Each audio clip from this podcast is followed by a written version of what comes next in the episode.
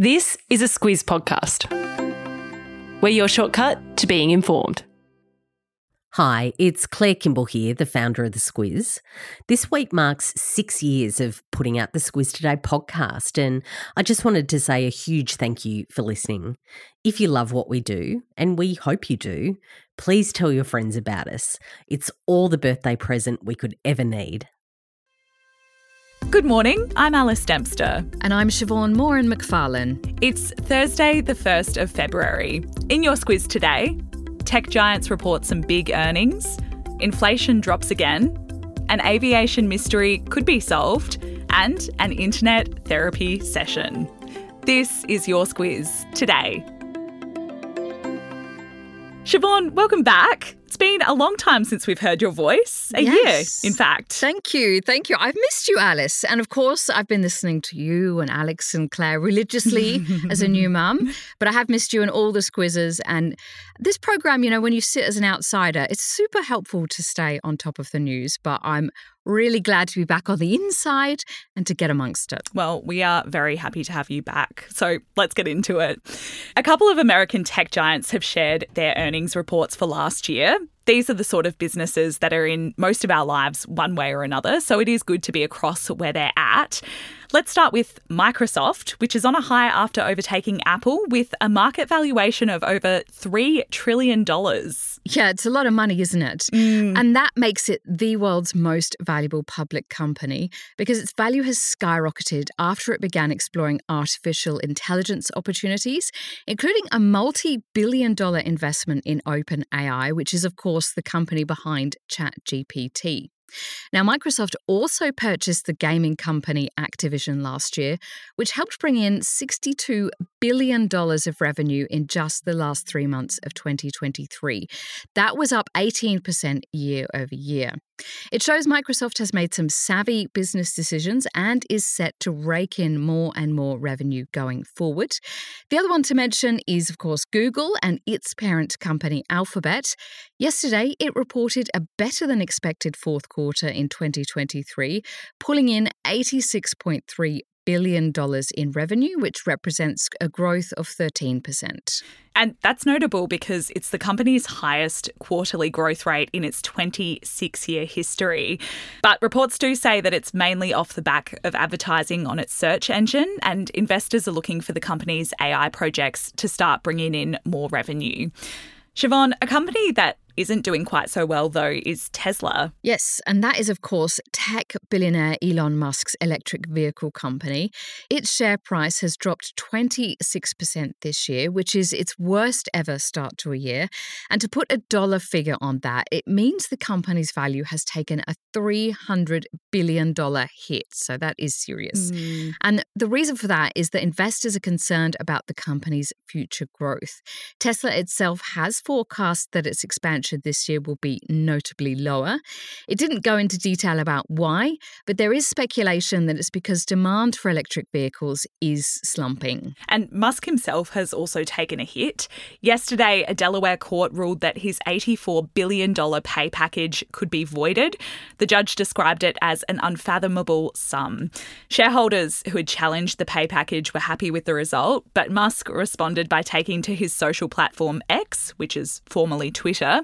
He advised people to never incorporate your company in the state of Delaware. Sticking with the topic of money, there was a glimmer of hope for mortgage holders yesterday. The latest Bureau of Stats inflation data was released, and there's been a big drop in inflation. That has finance experts predicting the Reserve Bank will leave interest rates on hold when it meets next Tuesday, Siobhan. Yeah, so the new data shows that prices rose by just 0.6% in the October to December quarter, which is the smallest rise in nearly two years. And that's helped to halve the overall inflation from a peak of 7.8% just a year ago to 4.1%. But before you get too excited about potential interest rate cuts, analysts say the Reserve Bank is likely to leave the current 4.35% rate where it is. And they're still predicting, though, that we could see rate cuts later this year, potentially around August, if, like me, you're counting down.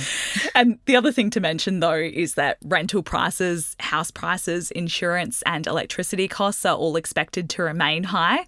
Reserve Bank Governor Michelle Bullock described them as homegrown problems caused by Aussie demand rather than external factors like international supply chains.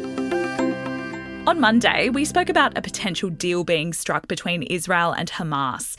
And Siobhan, Israel has now proposed a six week pause in fighting in Gaza. The chief of Hamas, a guy called Ismail Haniyeh, says he will travel to Cairo to discuss that ceasefire proposal in more detail. But the crux of it is that more Israeli hostages would be exchanged for Palestinian prisoners. It would also see major food and medicine deliveries being allowed back into Gaza, where the death toll has just passed 26,700 people, and that's according to the Hamas led health ministry. But Haniyeh says Hamas's priority is to secure a permanent ceasefire and full withdrawal of Israel from Palestine. But that's two things that Israeli PM Benjamin Netanyahu has ruled out.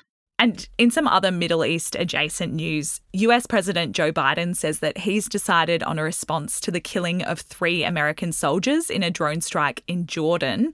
He didn't go into detail, but he did say that he still wants to prevent conflict escalating in the region. This week, our podcast is brought to you by Aware Super. Sometimes it can feel like retirement is a long way off, but whether it's two years or 20 years away, it's important to make sure your super fund is working for you. Aware Super is one of Australia's largest super funds and offers heaps of free tools and tips on its website for Aussies looking to get their super sorted and put a plan in place for their retirement. Read the PDS and TMD at aware.com.au.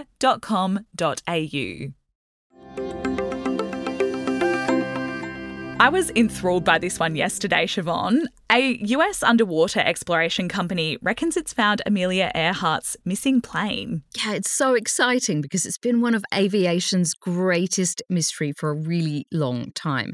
If you're not familiar, Earhart and her navigator vanished in 1937 after taking off from Papua New Guinea during their round the world attempt.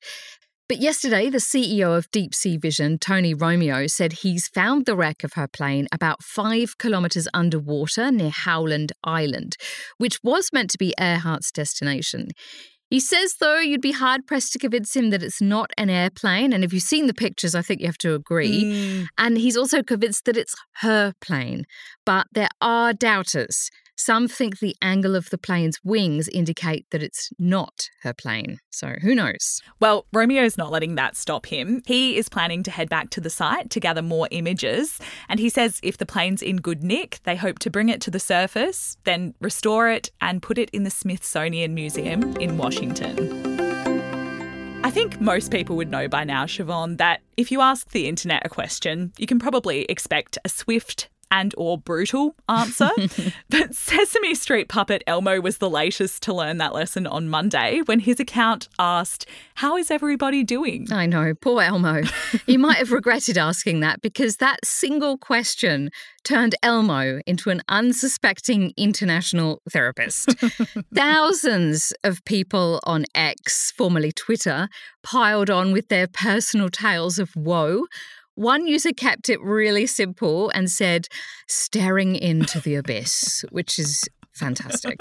and even some celebs got in on the trauma dump. Actor Rachel Zegler said she was resisting the urge to tell Elmo that she's kind of sad now, that's not even to mention all of the meme replies that have come out of this, which are also fantastic. Thankfully, though, there were a few users chipping in with messages of support. And Elmo himself also followed up with a tweet saying he learned that it's important to ask a friend how they're doing, which is some very solid advice to start your Thursday off right. Absolutely. Puppet psychology works, people.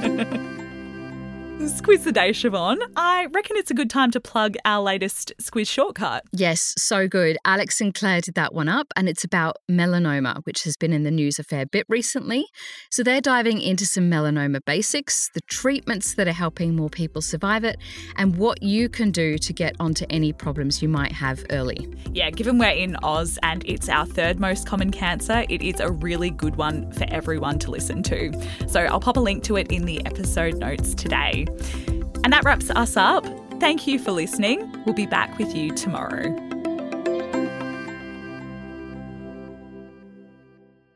G'day, Kate Watson here. I'm the host of Weekly Wrap and News Club, a place for conversations about the news. It's budget week, so I'm here to tell you about our News Club episode from last week where Claire chatted with James Chessell. He's the former managing director of publishing at Nine Entertainment. He was also a staffer earlier in his career, so they have a good chat about how the budget sausage is made. Here's a small snippet. The most important policy or set of policies the government will announce every year. So it's important that it's not um, announced willy nilly, although mm they do leak a, a, fair amount of it. Yeah. And there is a famous time when a uh, when um, Laurie Oakes, the Nine journalist, got his hand on the budget papers, but the day before the budget was it's able to such print. An incredible story. Was able to print a lot of it, um, which was you know absolutely amazing. Um, but the other thing is a lot of what the treasurer will announce has the ability to move markets, yeah. um, direct impact on on businesses and and other organisations. So you know there does need to be some rigor and uh, confidence that it will be handed handled in an appropriate appropriate way. For more on that chat, just search for News Club in your podcast app or follow the link in your episode notes.